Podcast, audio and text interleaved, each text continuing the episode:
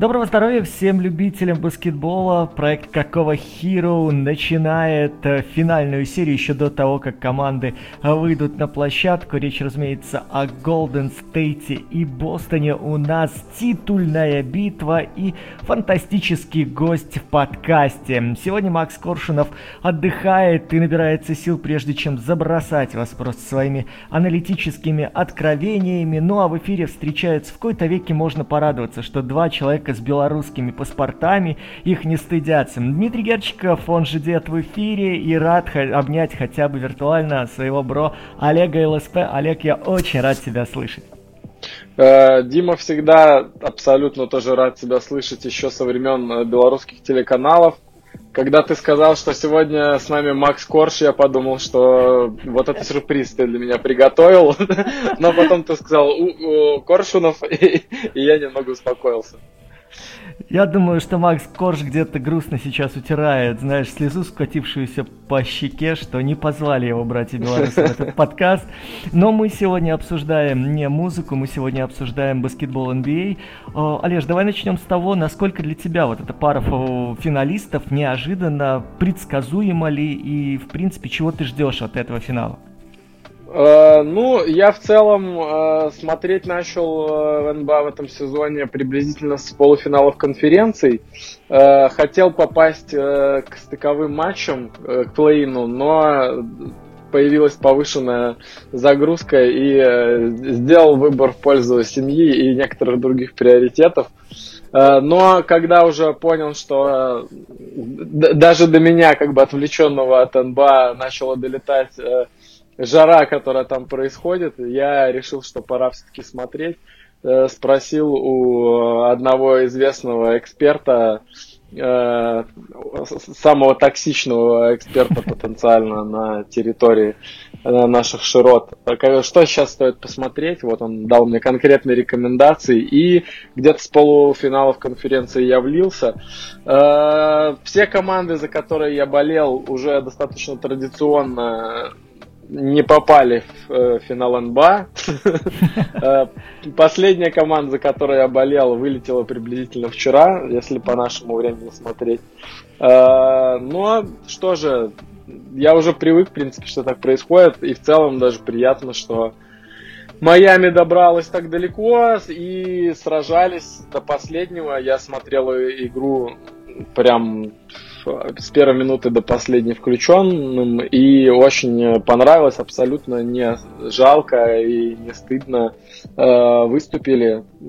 В целом, мне кажется, что по такому, так сказать, э, статусу команд мы видим лучшие из них действительно. Э, то есть это ну, как бы, если абстрагироваться от там травм и прочего, я думаю, что эти команды сейчас могут показать реально самую лучшую игру, потому что, ну, что делал Даллас, было понятно. Э, так он как Портленд э, не так давно просто показал, что он может попасть в финал конференции, и этого, в принципе, достаточно на данном этапе. А Майами выглядела последний матч так, что э, если бы вдруг они докатились каким-то образом до финала, то, мне кажется, там сил бы у них уже не осталось. Поэтому, наверное, хорошо, что имеем то, что имеем. Ну ты вот сказал, я смотрел с первой до последней минуты, и теперь официально тебе уходит титул Джимми Батлера нашего подкаста, который отыграл без замен все 48 минут. Слушай, на самом деле очень верно. Э, я, я в основном Джимми Батлер только когда дело касается его последней атаки в этом матче. Я только, только таким могу быть Джимми Батлером. Смотри, я о том, что травмы, как бы, да, вот постоянно косили Майами, и, честно говоря, я вот не симпатизирую ни одной из команд, которые вот даже добирались до полуфинала конференции, но в моем понимании то, что Бостон вышел в финал, это круто, потому что просто людей и опций у них больше, потому что при всех нюансах э, Майами, который не может толком рассчитывать на Хиро, Майами, который не может толком рассчитывать на Лаури, э, ну, фактически процентов на 50 своих мощностей будет играть. Golden State же сейчас подходит, но просто какая-то машина, да, для убийств, учитывая то, что там даже всех мертвых, начиная от Пейтона, они собираются ставить в ружье уже к финалу. И Golden State выглядит невероятно мощно сейчас. Э, ну, Бостон как бы давно к этому шел, э, давай будем откровенными. Еще когда с Леброном они там э, бодались молодые, э, уже, в принципе, была очень приличная у них команда, и в целом он этого заслуживал. Э, по сравнению с Бостоном, который лично я помню, тоже там в последние годы, когда следил. А в этом году я почему-то посмотрел Бостона гораздо больше, чем остальных команд, я не знаю, при том, что я не особо любитель э, коллектива данного. Но мне как-то попадалось, каждый второй матч я смотрел в регулярке Бостона, и вот в э, плей-оффе тоже очень много смотрел их игр. Первое, что бросается в глаза, это что вот такие эти минуты засухи, да, которые раньше постоянно их преследовали, ну, как бы они и остались по-прежнему, они, в принципе, у всех команд так или иначе присутствуют. Это же игра рывков, и пока оппонент делает рывок, у тебя как бы номинально засуха. Но они уже не выглядят такими печальными, без, безнадежными и длительными, эти периоды засухи.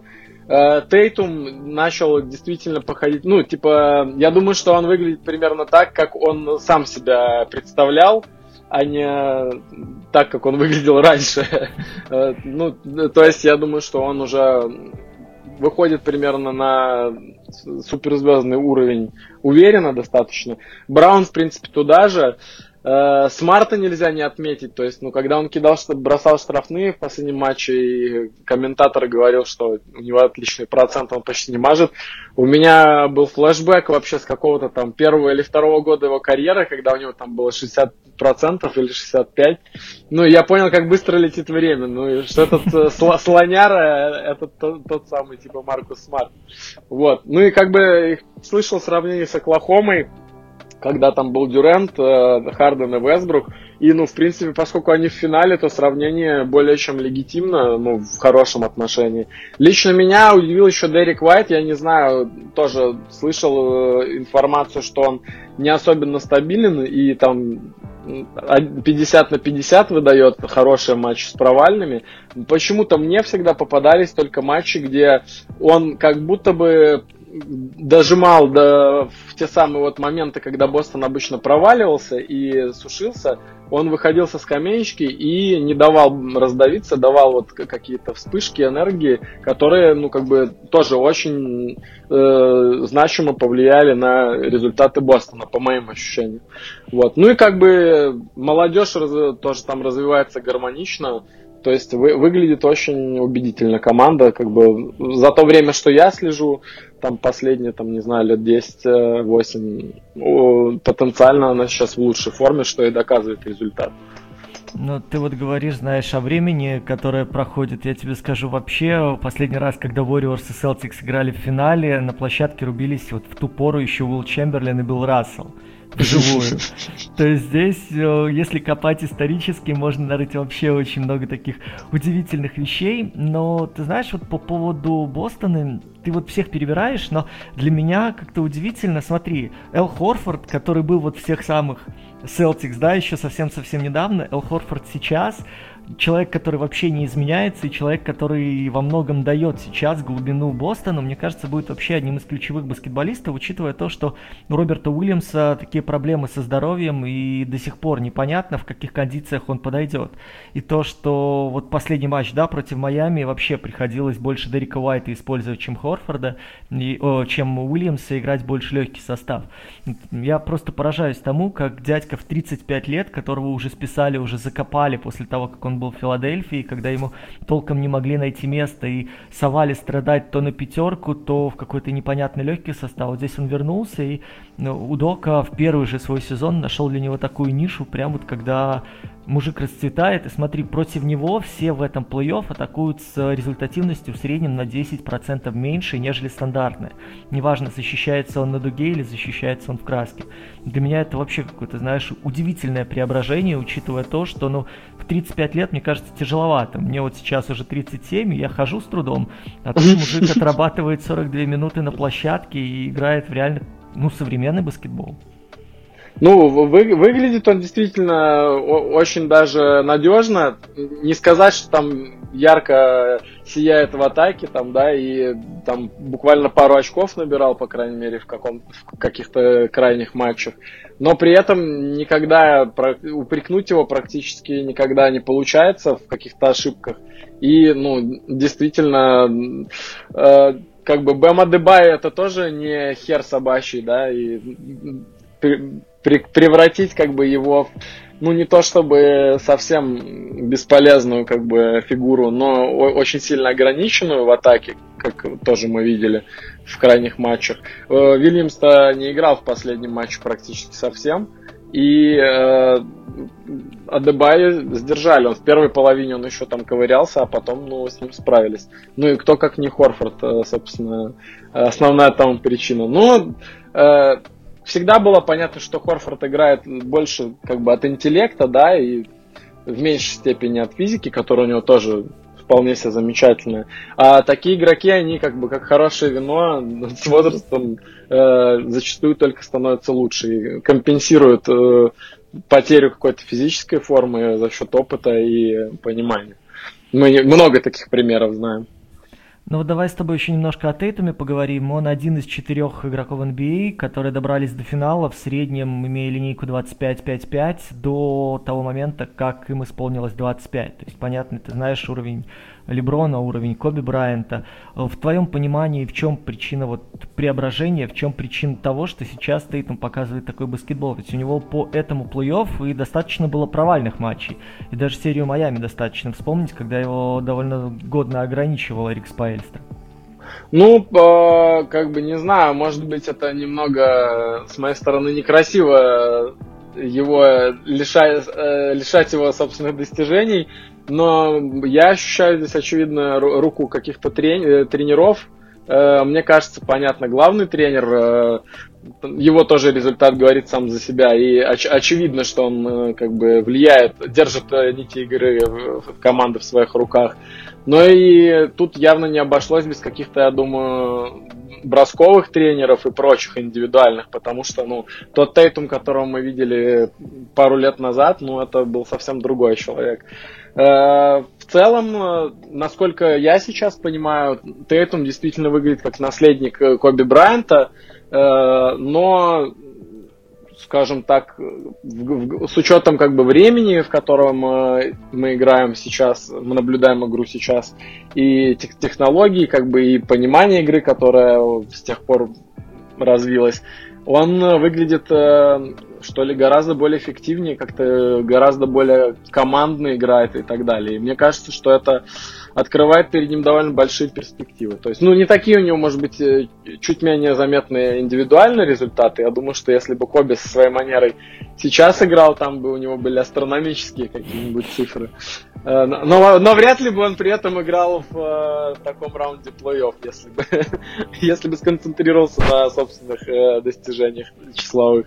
Вот, поэтому, ну, как мне кажется, это такой вот Коби Брайант, но которого э, смогли ограничить в некоторых моментах и как бы перенаправить в сторону чуть более э, организованной командной игры, и это только на пользу как ему, так и команде. Ну, по крайней мере, это выглядело в последних матчах так.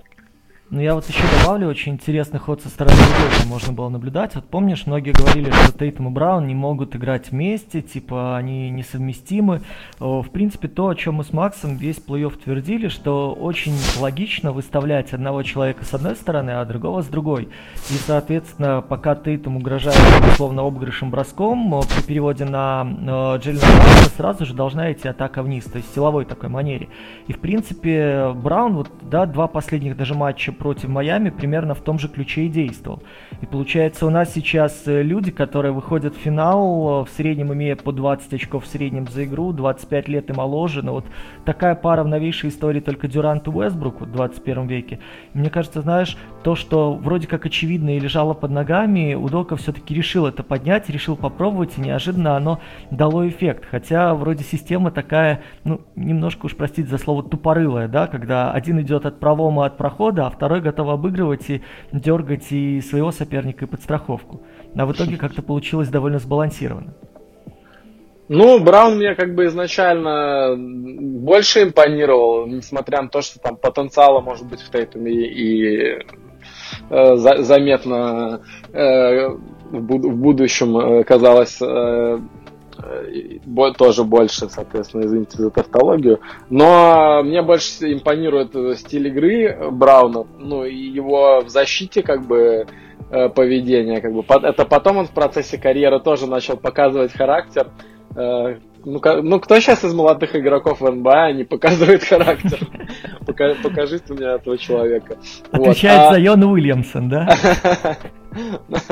ну, ну, разве что. Вот. А, ну, как бы, Браун изначально, как бы, мне кажется, все было при нем, и ему нужно было просто точить, как бы, свои... То есть, у него была большая перспектива Э, именно ему нужно было просто довести свои роботехнические показатели до более высокого уровня. Если Тейтуму надо было, мне кажется, именно объяснять э, какие-то более ключевые вещи, ну и плюс, опять же, Тейтум, он выглядит как номинально более плеймейкер, что ли, от, в отличие от Брауна.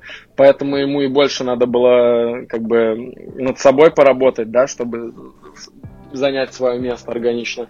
А Брауна, ну, изначально вот, ну, тот функционал, который он сейчас выполняет, мне кажется, он при нем изначально был. Чисто ему надо было в этих элементах просто посовершенствоваться. Э, чего он и достиг, как бы такие броски, ну, дальние броски, которые он делает сейчас, э, там, ну, физика вся при нем осталась, никуда он тоже в этом плане не делась. А, а как бы понимание игры и все остальное у него тоже выросло очень сильно.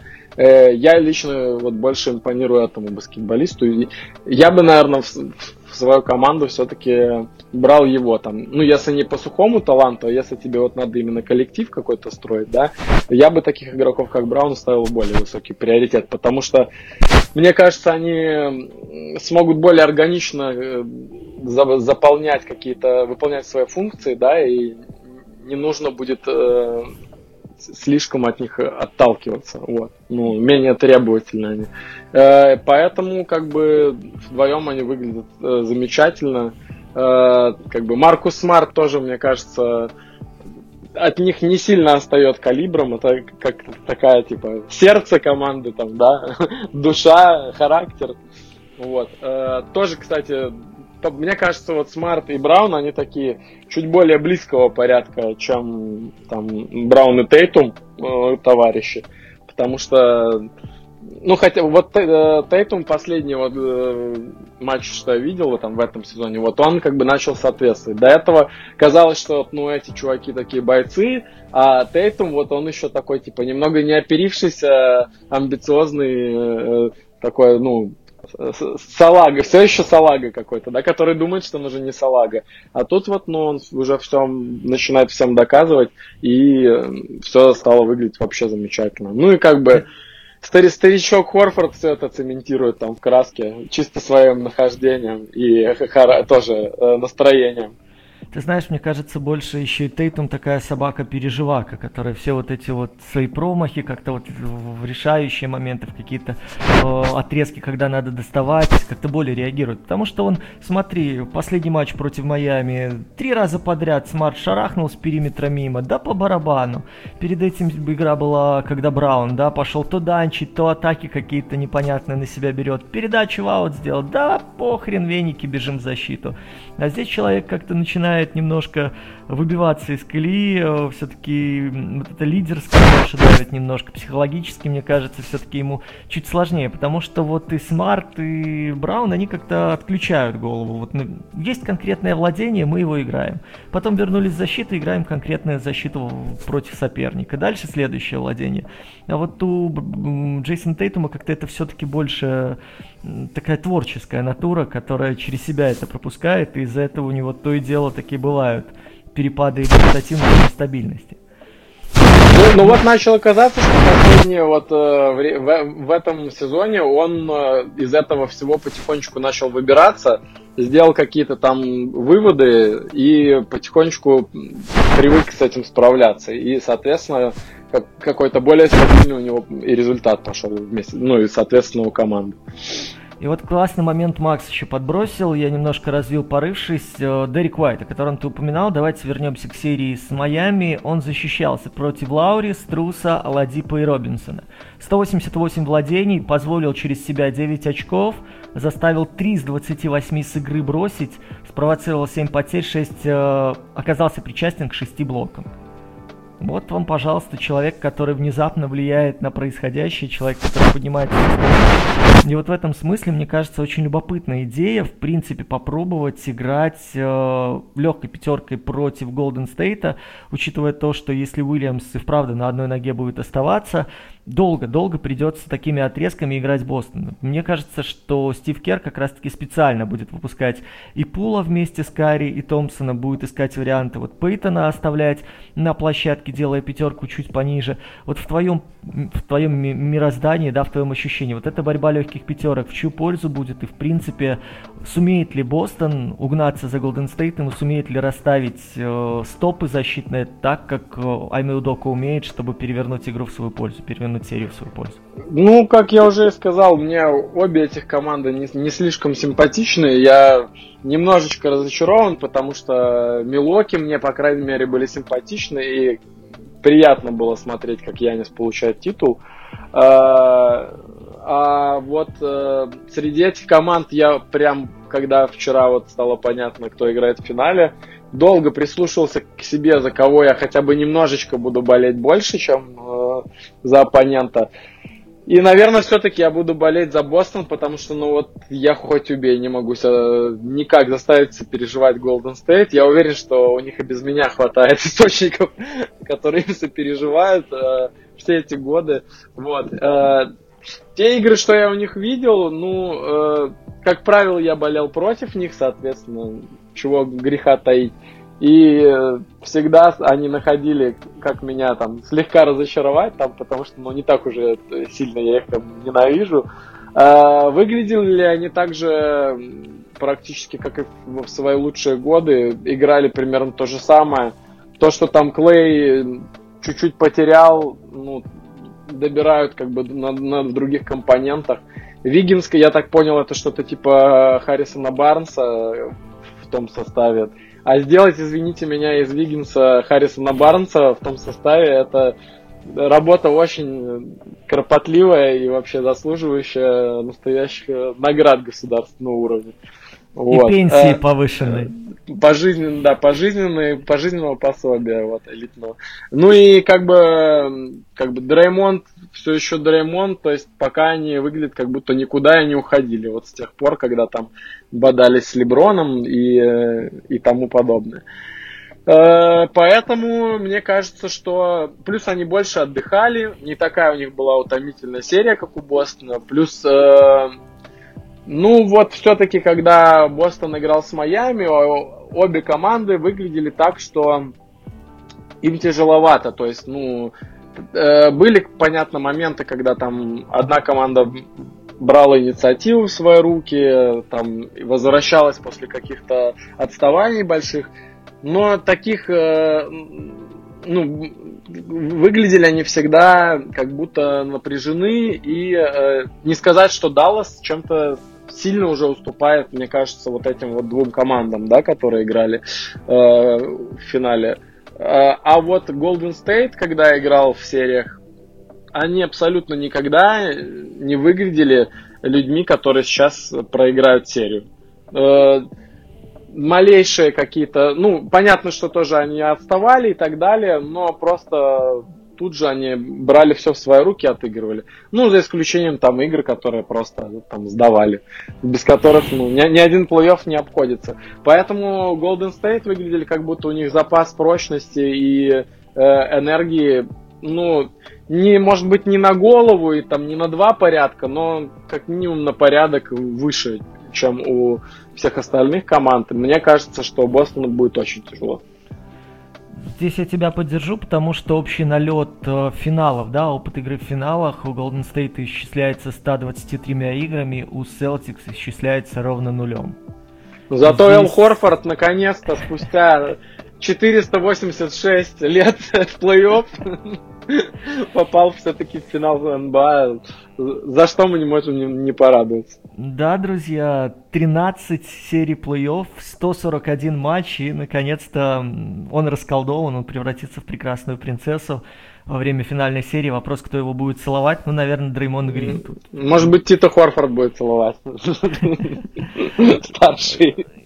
Смотрите, у нас получается, как бы это удивительно не звучало, ты потихоньку переходишь в Golden State, смотри, две лучшие защитные команды в нынешнем сезоне. То есть, окей, Celtics мы соглашаемся. Там это Identity Удоки, да, он от этого строит вообще всю свою игру. 106,9 показатель Celtics, но при этом 106,9 абсолютно такие же цифры у Golden State.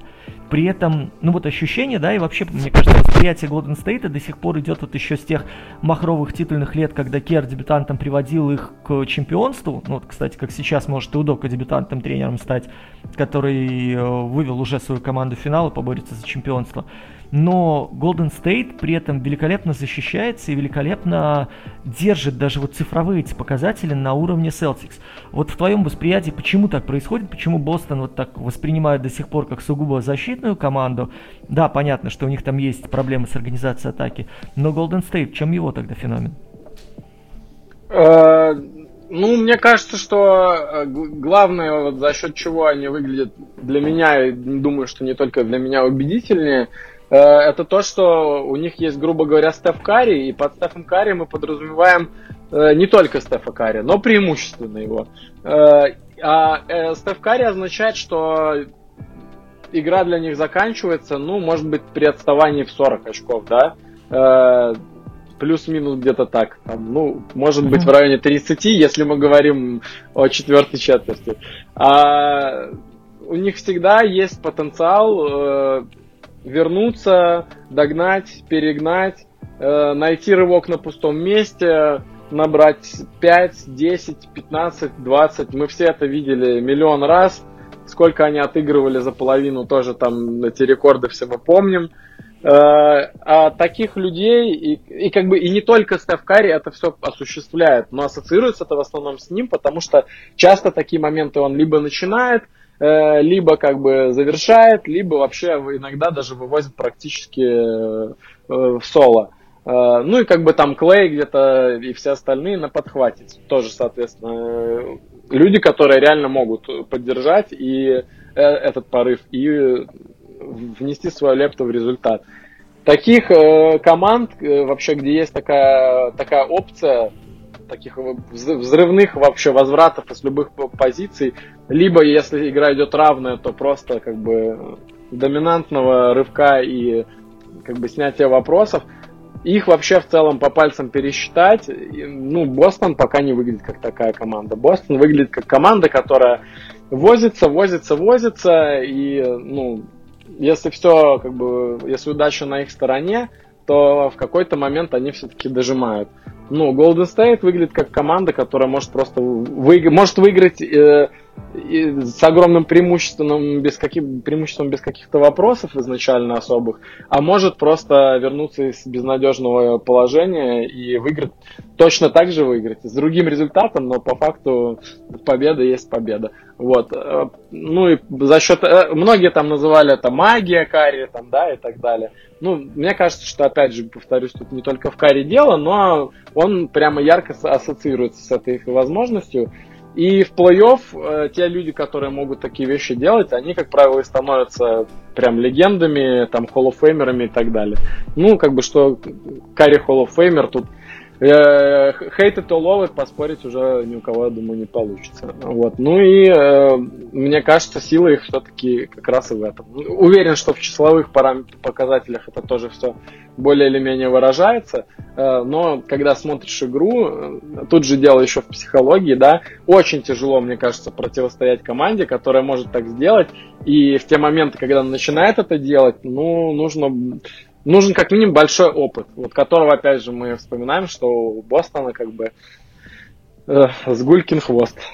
Ну да, по, по опыту здесь вообще, вот, то есть, если посмотреть историю NBA в плей-оффах, от 100 игр оттолкнуться, то лучший процент побед у троечницы идет Дреймонд Грин, Клей Томпсон, Стеф Карри. Вот первая тройка, как бы вообще без вариантов.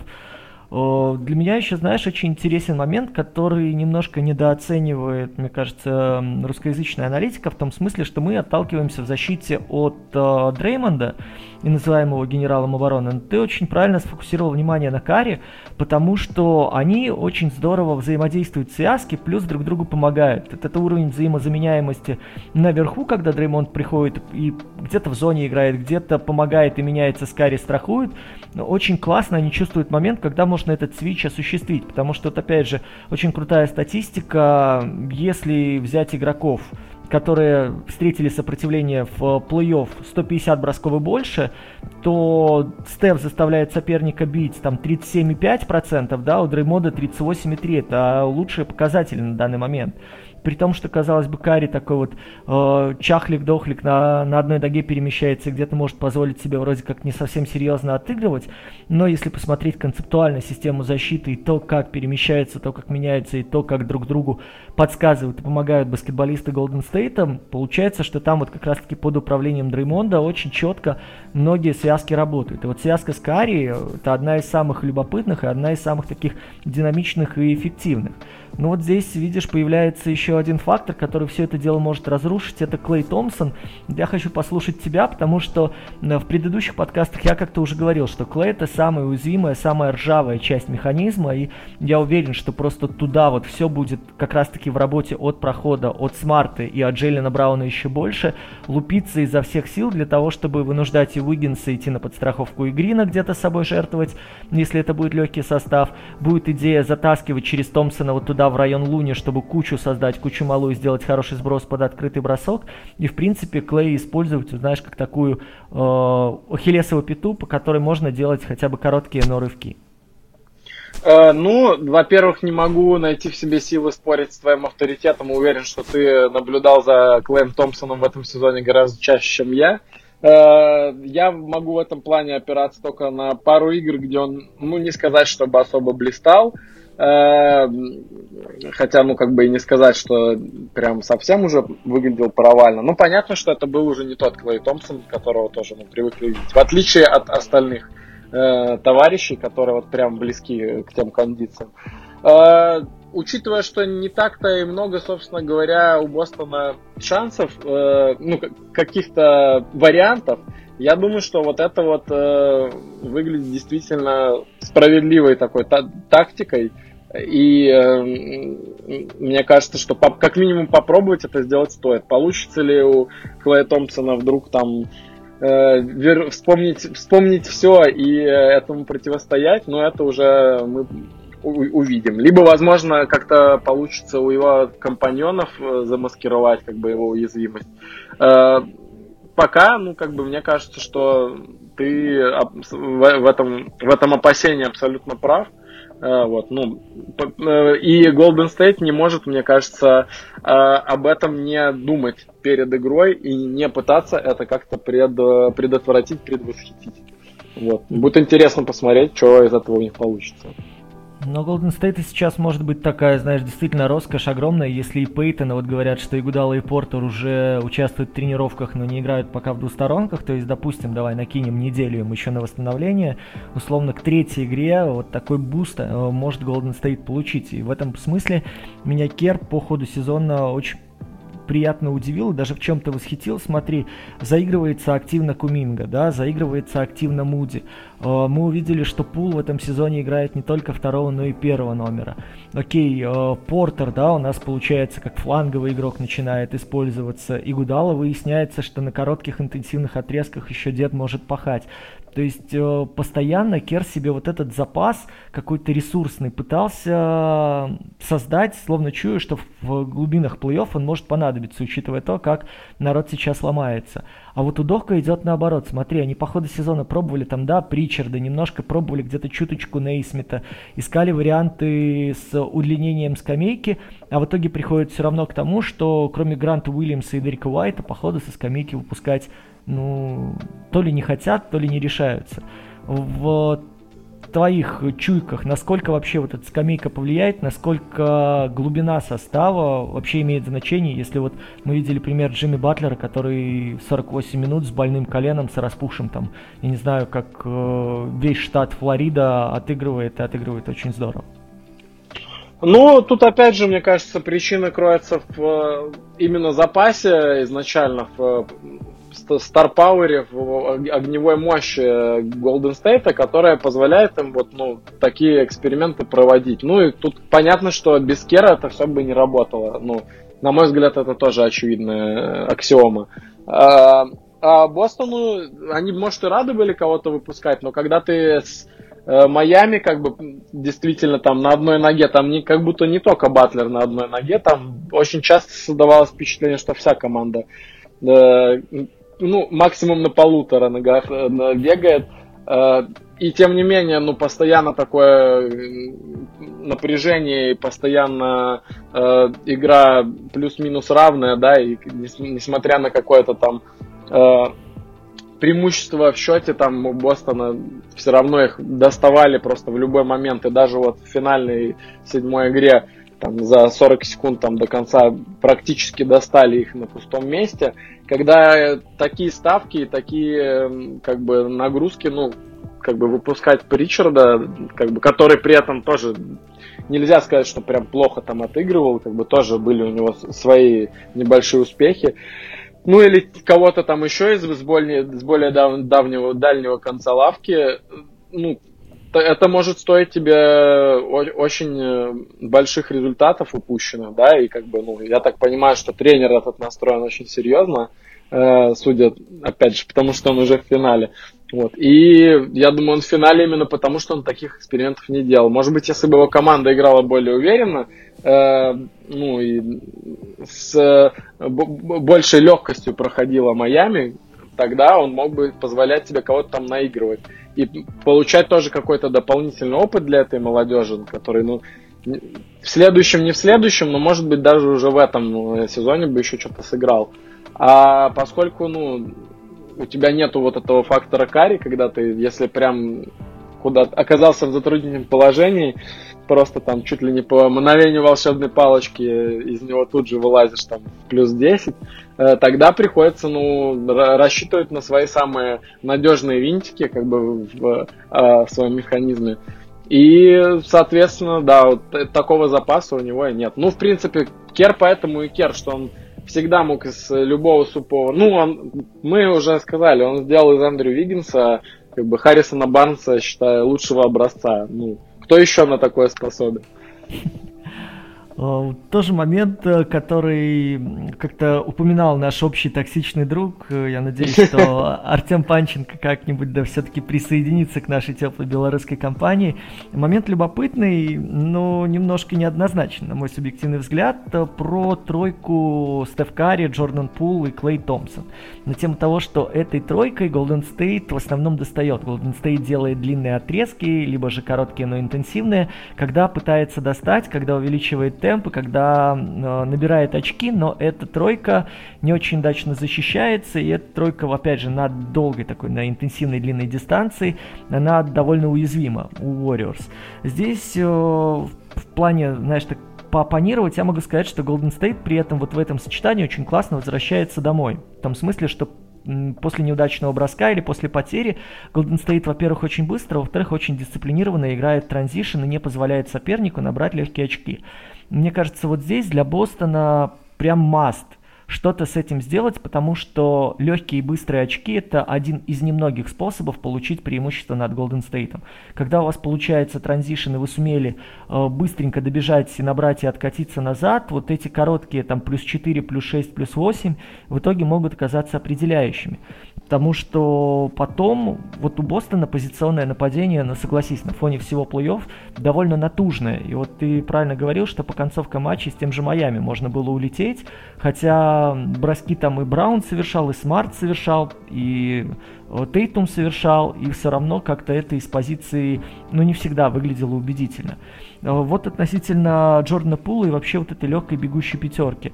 Э, насколько тебе она кажется уязвимой, насколько тебе вообще вот такой формат э, и взлет в этом сезоне Джордана Пула кажется естественным, неестественным, потому что в основном говорим о Уиггинсе, но вспомни, Пул это воспринимали тоже просто тупо как шмалялку, которая то может попасть, то там, ну не пойдет и не пойдет, типа чего от него хотеть больше. Ну, для меня, опять же, как для человека, который вот подключился буквально там месяц назад к этому всему действию, для меня вот это было новое имя. И довольно забавно, что смотришь на некоторые команды, и как будто вот три года там прошло, и ничего особо не изменилось. А на, смотришь на другие, и там уже практически никого не узнаешь. Uh, ну, как, как бы в плей-офф, uh, в высоких стадиях плей-офф более или менее как раз таки знакомые лица все остались. Но вот Пул был для меня как раз вот таким как бы удивлением. Ну, не то чтобы удивлением, потому что понятно, что время идет, там я уже там второй сезон халтурю, грубо говоря, или третий, регулярку особо не наблюдаю.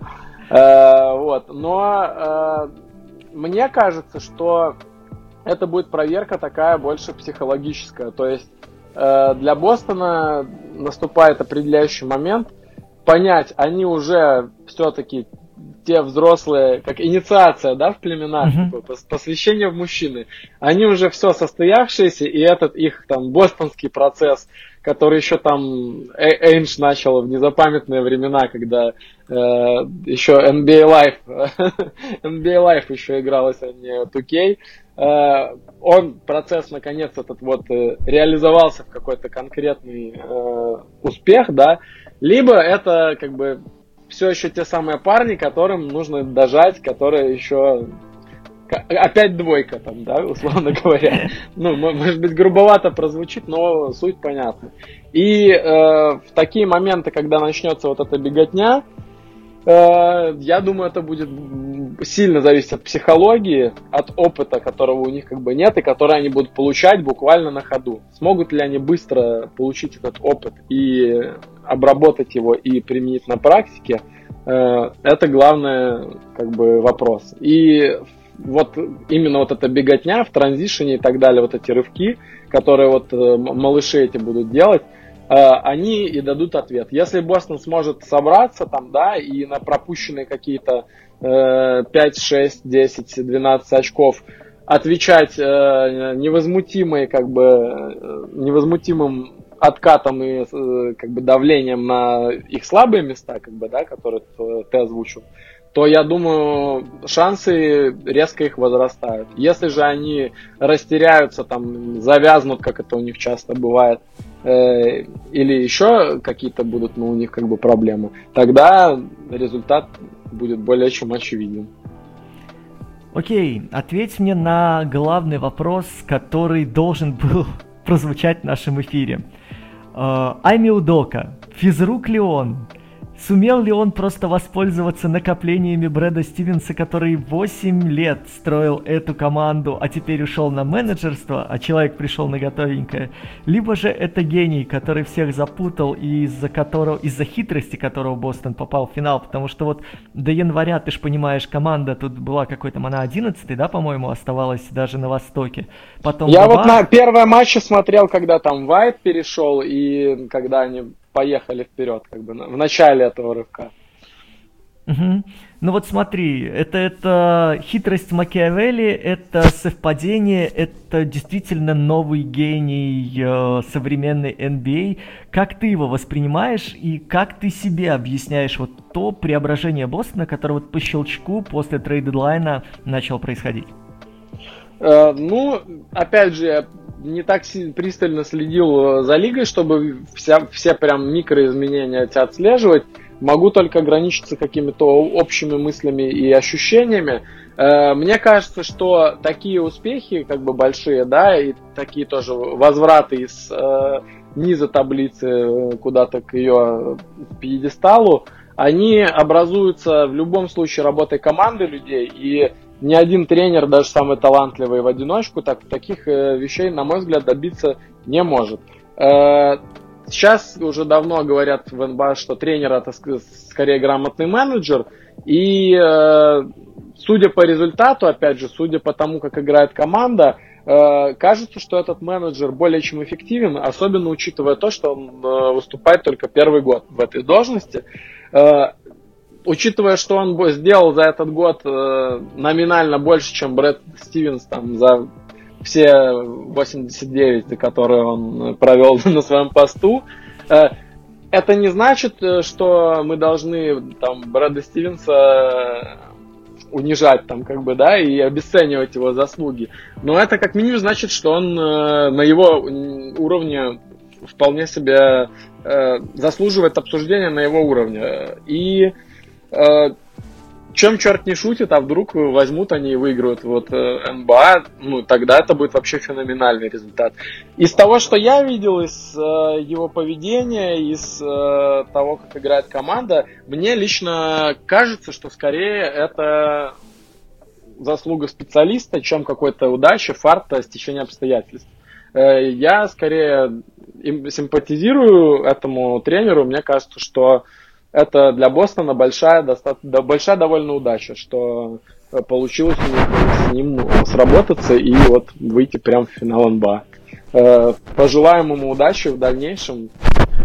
чем больше рекордов, достижений и э, про прочих всяких э, красивых э, цифр и результатов, тем больше мы любим эту игру знаешь, вот у меня схожее ощущение, но мне кажется, что вот это феномен или синдром Джейсона Кида. То есть, когда ты полсезона э, вот, тестируешь игроков под те или иные модели, вот что-то базовое выбрал, но видишь, что оно не щелкает, оно не работает. И ты начинаешь перебирать варианты защиты, ты начинаешь, ты понимаешь, что нападение ты быстро не построишь, и ты в долгую должен над этим корпеть. Поэтому ты решаешь, окей, давайте отталкиваться от защиты, давайте перебирать базовые вещи здесь, для того, чтобы э, как-то, ну, получить какой-то базис, да, получить какую-то уверенность. Оп, у них сработал сработала связка с э, Робом Уильямсом, с Эллом Хорфордом. Вот это вот большой и четвертый мобильный начали работать, начал давать эффективность. Оп, они подобрали потом Дерека Уайта, блестяще. Вообще вот работа трейд дедлайна, наверное, здесь надо тоже и Стивенса отметить прежде всего, когда они забрали и Дерека Уайта, и Даниэля Тайса и это помогло. Ну и, конечно, это эпическая история о том, когда Дэнни Шредер делает огромную татуировку с лепреконом, да, его потом практически через неделю меняют. Вот это вот э, тоже шикарная история, которая меня не отпускает, и я прям вот э, осознаю, насколько Дэнни Шредер вообще... Знаете, весь мир это NBA, а мы это Дэнни Шредер, который то отказывается от контракта, то делает себе татуировку лепрекона. Вот. И получается так, что оно постепенно начинает накатывать, а дальше уже это и эмоциональная уверенность, дальше это э, уже действительно превращение Тейтума, он осознает, что ему надо в полной мере быть лидером, и очень круто вот этот момент, который ты подметил, когда выбирал Брауна, ставил, дав приоритет выше Тейтума, мне кажется, очень круто то, что Браун принимает свою роль. То есть, возможно, он хотел бы больше возиться с мячом, вот как было в матче с Майами в предпоследнем, по-моему, или два матча до финальной развязки. Он хотел бы больше атаковать, больше начинать, да, владение и быть первой опцией атаки. Но он видит, что вот есть Джейлен Браун, он видит, что работает очень многое через него, в том числе и движение мяча, и передачи. Он видит, что есть хорошее взаимодействие у Смарта, и у Хорфорда с ним, и соперники много на него стягиваются, внимание уделяют, физике отдают при защите. Ну и, соответственно, Браун говорит, окей, раз команде это помогает, я буду вот брать, условно говоря, там 12-13 бросков, работать от того формата, в котором меня ставит тренер, и я согласен, окей, ну я вторая звезда, мне от этого не холодно, не жарко, денежка капает на карточку, а мы выходим в таблице все выше и выше.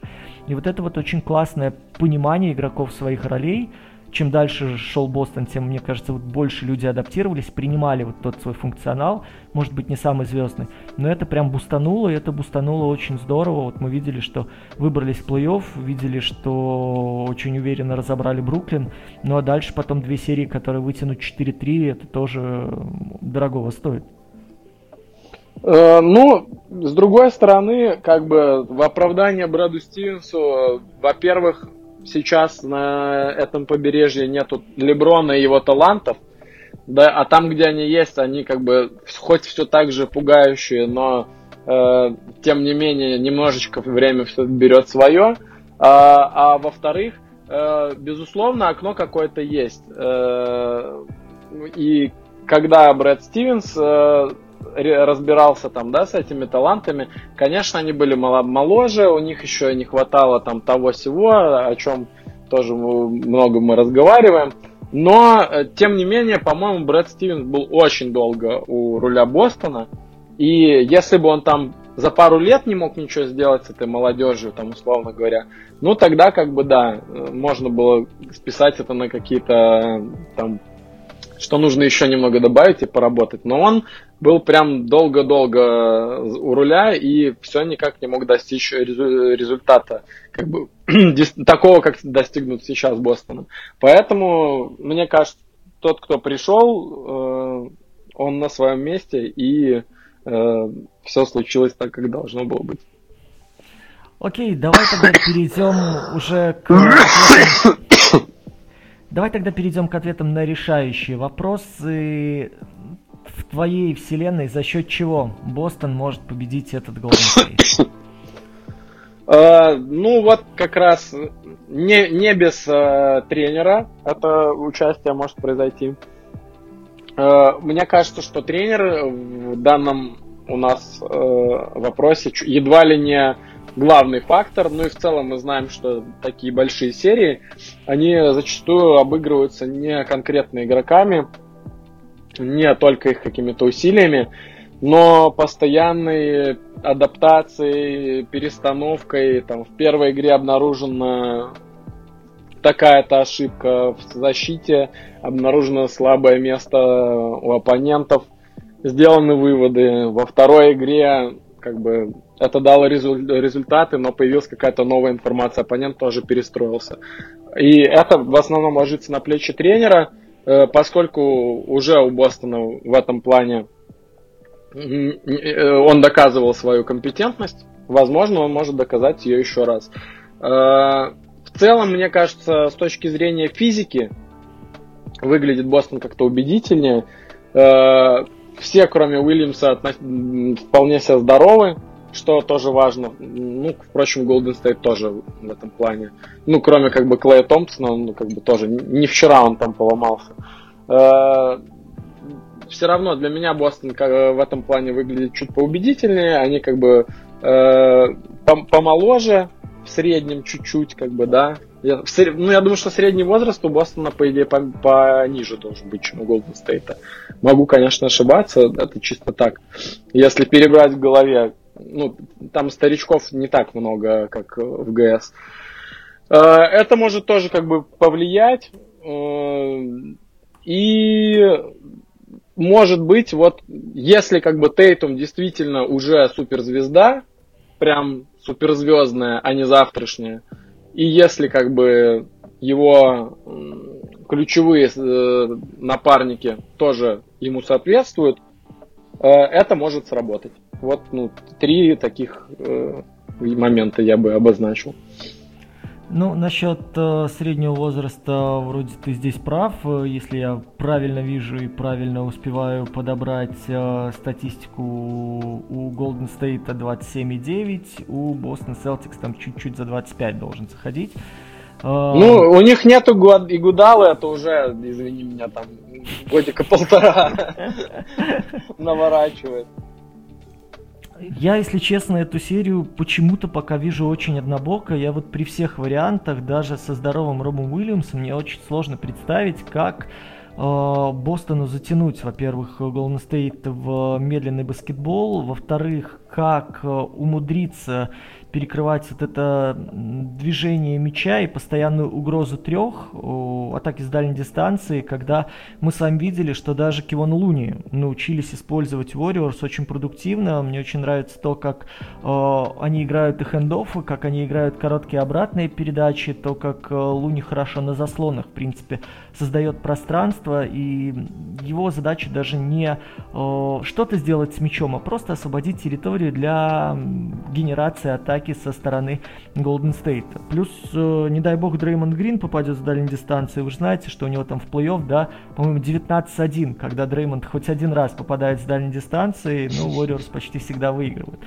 Э, мне сложно придумать, как вот так разобрать. То есть, условно говоря, в предыдущей стадии ты понимаешь, что там, допустим, Смарт имеет преимущество при игре один в один, и он способен там отрезать э, плеймейкера, либо переключиться полностью играть на э, Джимми Батлера. Перед этим там попадается босс на Милоки, главная задача выключить Яниса, либо же наоборот, дать Янису играть полностью, играешь дальше по остальной команде, принимая ущерб. Здесь ты просто не понимаешь, откуда может начать прилетать, потому что Кивон Луни, который уничтожил, окей, Даллас на подборе, может быть, это не самое сложное, но там чувак под 20 очков укладывал, и игра вниз, и даже вот эта часть, наверное, внутрь-наружу, когда Луни получает, показывает передачу, и дальше идет просто за счет силовых своих качеств вниз, ну, против Гранта Уильямса, против легкой пятерки, мне кажется, это будет э, очень болезненная история для Бостона, и очень активно надо будет играть с подстраховкой, это будет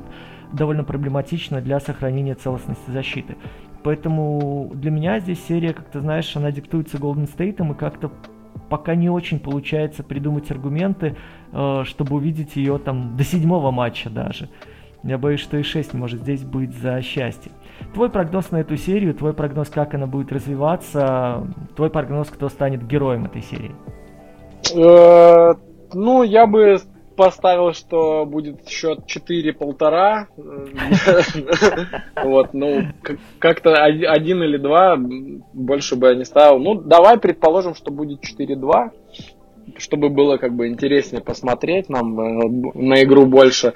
Как она будет развиваться, мне кажется, что дойдет до счета 2-1 в пользу Golden State. Не знаю, с 2-0 станет 2-1 или с 1-1 станет 2-1, или может быть там Бостон каким-то чудом возьмет первый, все равно мне кажется, что будет 2-1.